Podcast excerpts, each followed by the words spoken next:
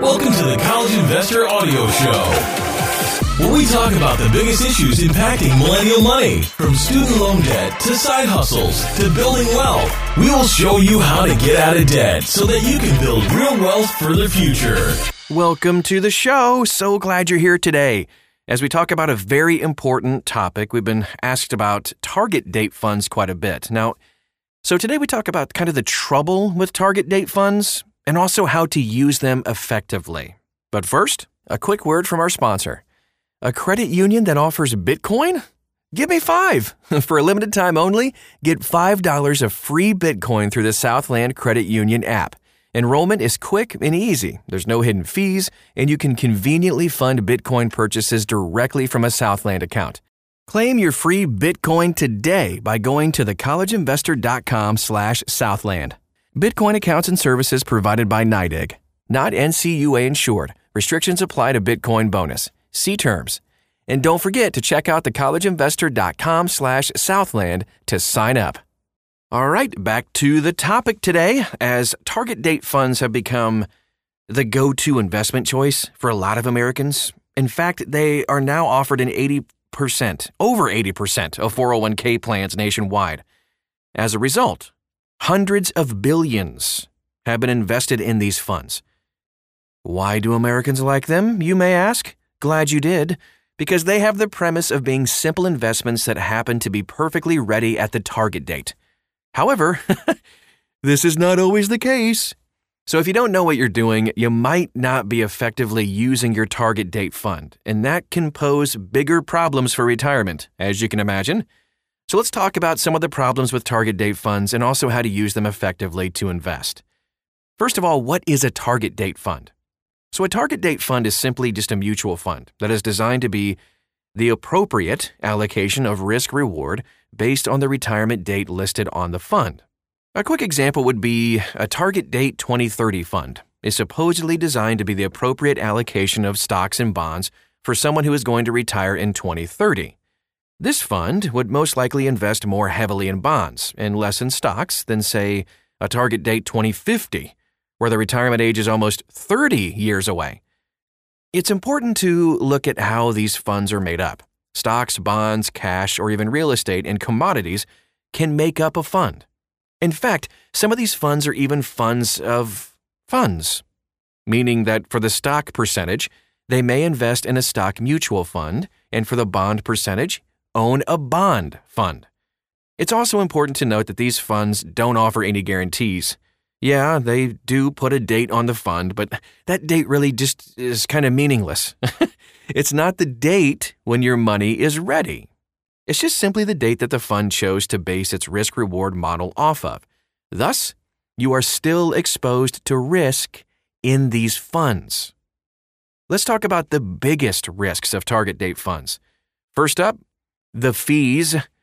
Ugh, fees. Am I right? So the fees of target date funds are not usually the best. In fact, the average target date fund has an expense ratio of 0.69%. Not bad, but not great. However, these fees can really add up over long time frames, like, you know, purchasing a target date 2050 fund, for instance. The fees can be even higher for target rate funds, or target date funds, I should say, that are funds of funds, since they also have hidden fees in the investments they own.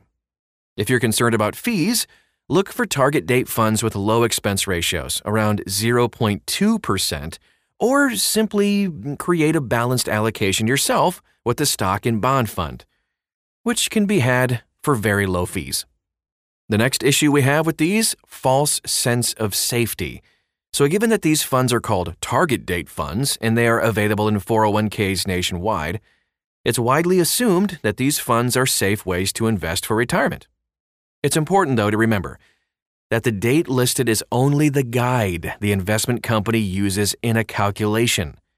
It is by no means a guarantee of anything, and may not even line up with individual risk and reward structures. It also doesn't take into consideration your entire portfolio, which could include other stock or bond holdings.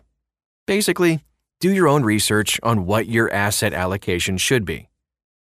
Also, let's talk about the hidden contents It's almost impossible to tell what is inside these funds and how the funds will perform in certain circumstances.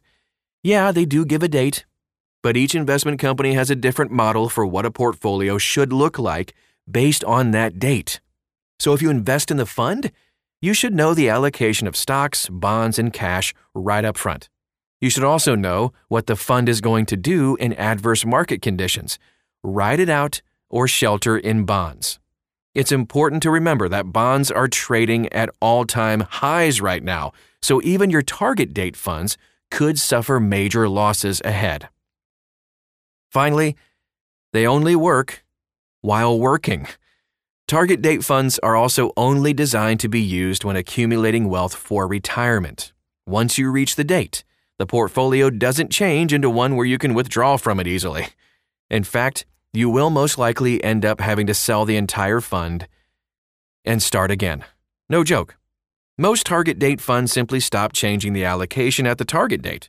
So, if the model calls for 90% invested in bonds at the date, it will stay that way mm, infinitely. Here's how to use target date funds effectively. With all that said on the cons, the key to using these funds effectively, and most people don't actually do this, is that you should invest 100% of your portfolio in the fund. Yes, 100%. Not 50, not 70, but 100%. And here's the reason. The target date fund is already diversified based on the date you selected. So as long as you are selecting the appropriate date for your retirement, then the fund automatically rebalances the appropriate mix of stocks and bonds for you. Uh, so let's say you only invested 50% of your portfolio in the fund and then invest 50% in other funds. You mess up your total portfolio allocation, and this could leave you overexposed or even underexposed in certain sectors, lowering your total return. Over the long run, this could even mean you miss your goals for retirement. So, if you want to use a target fund effectively, you need to have 100% invested in it. So that this begs the question can you invest in target date funds outside of a 401k? Yes, you can. Definitely invest in target date funds outside of your employer's 401k. And quickly going back to the rule we just mentioned, if you're thinking about investing in target date funds, this is exactly what you should do. Every major brokerage, Vanguard, Fidelity, etc., has a list of target date funds that they offer to their clients. And you can check out the list of the best places to invest as well. We have a link to that at thecollegeinvestor.com. So to make this work, you should select the same date you would inside your employer 401k. So, for example, if you're going for 2050, you should find the 2050 fund in your brokerage. For example, Vanguard has the Vanguard Target Retirement 2050 Fund, VFIFX, and this fund would be comparable to all 2050 retirement funds potentially offered in your 401k. Some quick final thoughts and we'll wrap things up for today. So, all of these risks should be carefully considered when investing in target date funds.